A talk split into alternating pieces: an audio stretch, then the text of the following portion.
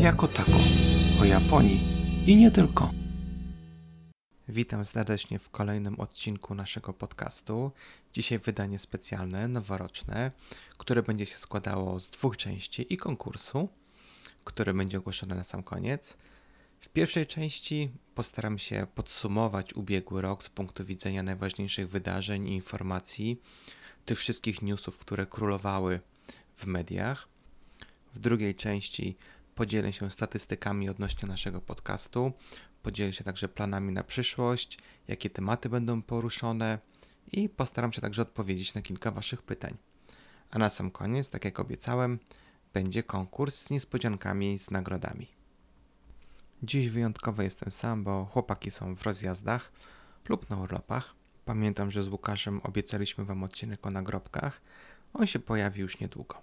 Więc zaczynamy część pierwszą, podsumowanie najważniejszych wiadomości z 2019 roku. Zdecydowanie najważniejszym wydarzeniem zeszłego roku było rozpoczęcie nowej ery oraz panowania nowego cesarza Naruhito. Od 1 maja mamy nową erę Reiwa, która zakończyła 30-letnią erę Heisei. Cesarz Akihito abdykował i został emerytowanym cesarzem. Ceremonia intronizacji, czyli Sokurei Seiden Nogi, odbyła się w październiku. Kolejna ceremonia, która jakby kończy cały ten proces dziedziczenia tronu, odbyła się w listopadzie. Nazywa się Daijiosai. Jest to pewien rodzaj dożynek, czy jest to dziękczynienie bogom za zbiory. Także w listopadzie przez centrum Tokio przeszła parada, w której prawie 120 tysięcy osób witało cesarską parę. Kolejnym wydarzeniem były tajfuny, powodzie i wielkie opady deszczu, które przeszły głównie tutaj przez centralną Japonię. W całym regionie Kanto prawie milion mieszkań było pozbawionych prądu, w niektórych rejonach nawet przez tydzień. Wiele rzek wylało, y, setki dróg było uszkodzonych, połamane drzewa, y, wiele miast odciętych od świata. Pociągi nie jeździły, autobusy nie jeździły, y, samoloty latały, ale ludzie nie mogli się wydostać z lotniska. Generalnie jeden wielki chaos i tragedia. Prawie 90 osób straciło swoje życie. Pobito także rekordy opadów deszczu. Niestety w wielu prefekturach i miastach ciągle jeszcze te skutki opadów i powodzi są widoczne. Nie wszystko jeszcze jest naprawione. Część także linii pociągowych ciągle nie jeździ. No ale powoli, powoli wszystko wraca do normy. Kolejnym wydarzeniem, które odbiło się echem niemalże na całym świecie, był atak podpalacza na studio animacji w Kyoto. Tam niestety 36 osób straciło swoje życie, 33 osoby zostały ranne. Policja aresztowała podpalacza, 40-letniego pana Aobe, który zresztą został znaleziony z ciężkimi oporzeniami na zewnątrz budynku. Twierdził on, że jest to zemsta za to, że studio ukradło jego pomysł na nowelę i dokonało plagiatu jakichś innych jego dzieł. Na razie przebywa w szpitalu, będą mu postawione zarzuty morderstwa, podpalenia i jeszcze jakieś inne. Kolejnym ważnym wydarzeniem była podwyżka podatku VAT do 10% z 8%. Odbyło się to 1 października. Co ciekawe, na część produktów, głównie jedzenie, ciągle obowiązuje 8%. Gdy zamówimy coś na wynos, wtedy podatek wynosi 8%. Gdy jemy na przykład wewnątrz restauracji, wtedy wynosi to 10%. Może na początku ciężko się w tym połapać, bo także jeszcze doszły rabaty za to, jak się płaci na przykład nie gotówką, czy jakąś kartą kredytową, czy kartą e, zbliżeniową. Wtedy także dostajemy jeszcze rabat. Generalnie wygląda, że jest drożej, no ale czasami jest taniej. Dodatkowo rząd także wprowadził darmową opiekę oraz edukację dla najmłodszych dzieci. Część kosztów z tym związanych będzie pokryta właśnie z tych nowych, podwyższonych podatków. Kolejnym wydarzeniem były Mistrzostwa Świata w rugby. Tutaj japońscy kibice dali z siebie wszystko, dopingowali swoją drużynę. Mistrzostwa Świata trwały od końca września do początku listopada. Niestety japońska drużyna nie dała rady, mimo tego, że naprawdę dzielnie, dzielnie walczyli. No niestety nie udało się przejść do finałów. Ja szczerze mówiąc jakoś za bardzo rugby się nie interesowałem. No ale dzięki temu, że były transmisje w telewizji, obejrzałem prawie wszystkie mecze. Naprawdę niesamowite wydarzenie. Bardzo dobrze także, że w różnych programach tłumaczono zasady. y, więc japońska tutaj telewizja naprawdę się przełożyła, nawet w programach takich y, porannych czy w przerwach na wiadomości podawano różne takie stałe fragmenty gry, wyjaśniano o co chodzi, tak żeby jak najbardziej wczuć się w tą atmosferę, zrozumieć o co chodzi, co się dzieje na boisku, no i dzięki temu jakoś się zaangażować.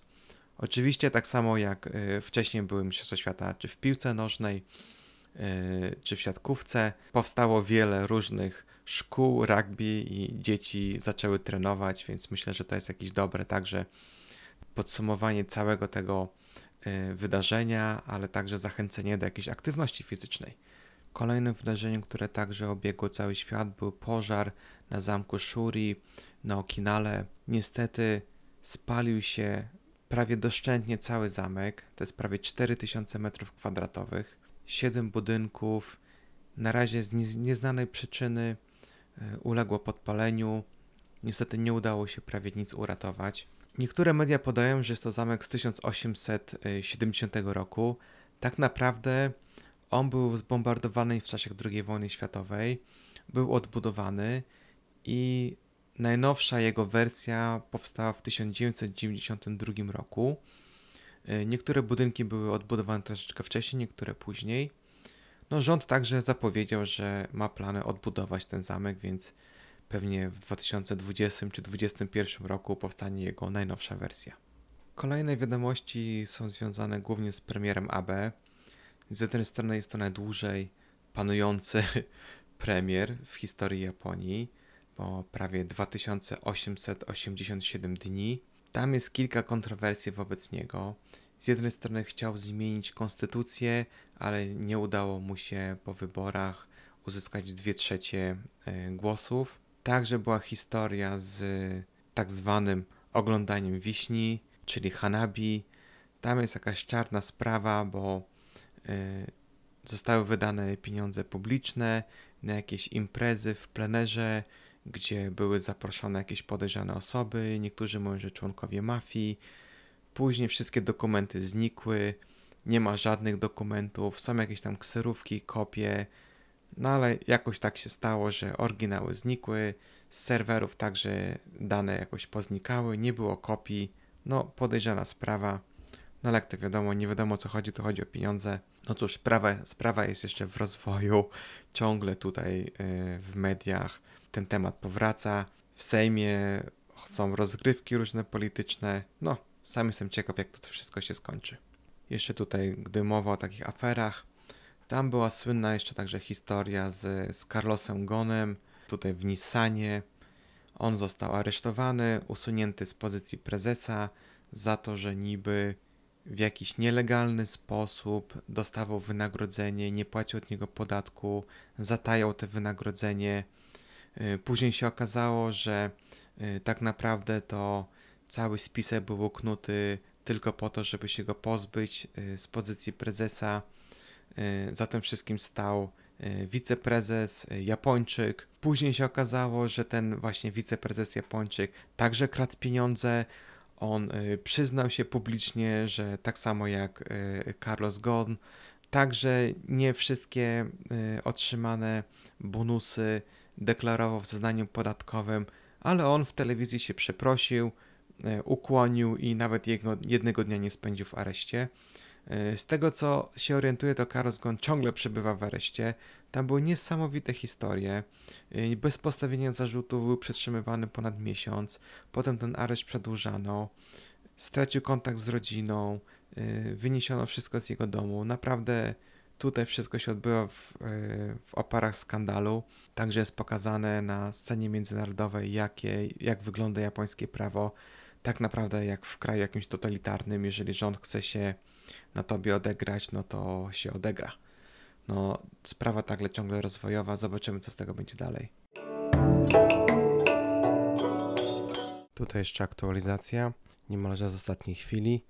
Carlos Ghosn w hollywoodzkim stylu prawie jak z Mission Impossible, wyjechał z Japonii, oczywiście nielegalnie. Ukrył się w pojemniku na instrumenty muzyczne, przeszedł bardzo szybko przez kontrolę i cały bagaż został załadowany na prywatny odrzutowy, który poleciał do Turcji, a z Turcji do e, Bejrutu y, do Libanu. Co jest ciekawe, mieszkanie Carlosa Gona było cały czas pod obserwacją, on sam także był pod obserwacją.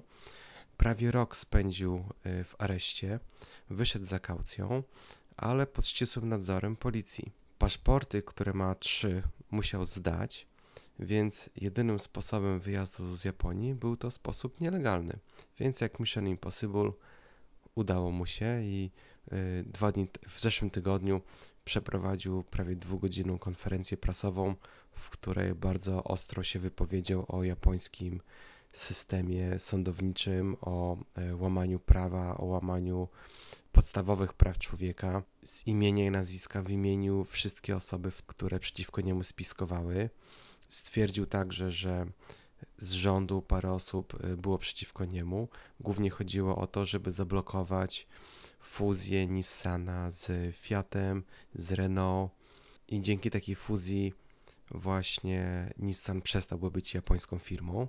No a Nissan jest takim jakby oczkiem w głowie japońskiego rządu, taką ostoją japońskiej myśli technicznej, więc zmiana właściciela byłaby wielkim problemem emocjonalnym tutaj dla wielu osób.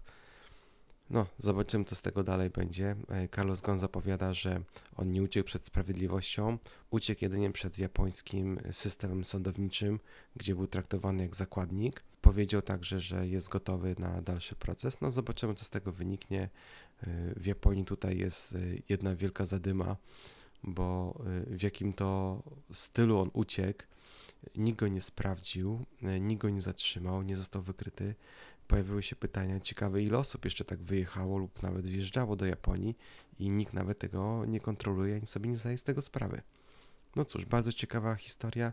Podobno Netflix jest zainteresowanym nagraniem filmu. E, ja bardzo chętnie bym zobaczył, jak to wygląda, tak jak właśnie zrobili z Narcosem czy tam o Escobarze. No to tutaj o Carlosie myślę, że byłby niesamowity serial. Patrząc właśnie tutaj na ranking przygotowany przez e, agencję prasową Kyodo, dziwię się, że nie ma żadnej wzmianki o e, elektrowni w Fukushimie i tej tragedii, która tam była prawie 9 lat temu. Ciągle sprawa nie jest rozwiązana, non-stop wypływa ta skażona woda do oceanu, tam ciągle trwają prace i potrwają jeszcze przez kilkaset y, lat najprawdopodobniej. No cóż, no ta wiadomość jakoś została zamieciona pod dywan i nie znalazła jakiegoś takiego większego zainteresowania w japońskich mediach. Jeszcze ze sportowych wydarzeń to oczywiście zapomniałem wspomnieć o e, Naomi Osace. Jest to tenisistka, która wygrywając Australian Open została zawodniczką numer jeden na świecie. Ale to nie koniec sukcesów e, japońskich zawodniczek.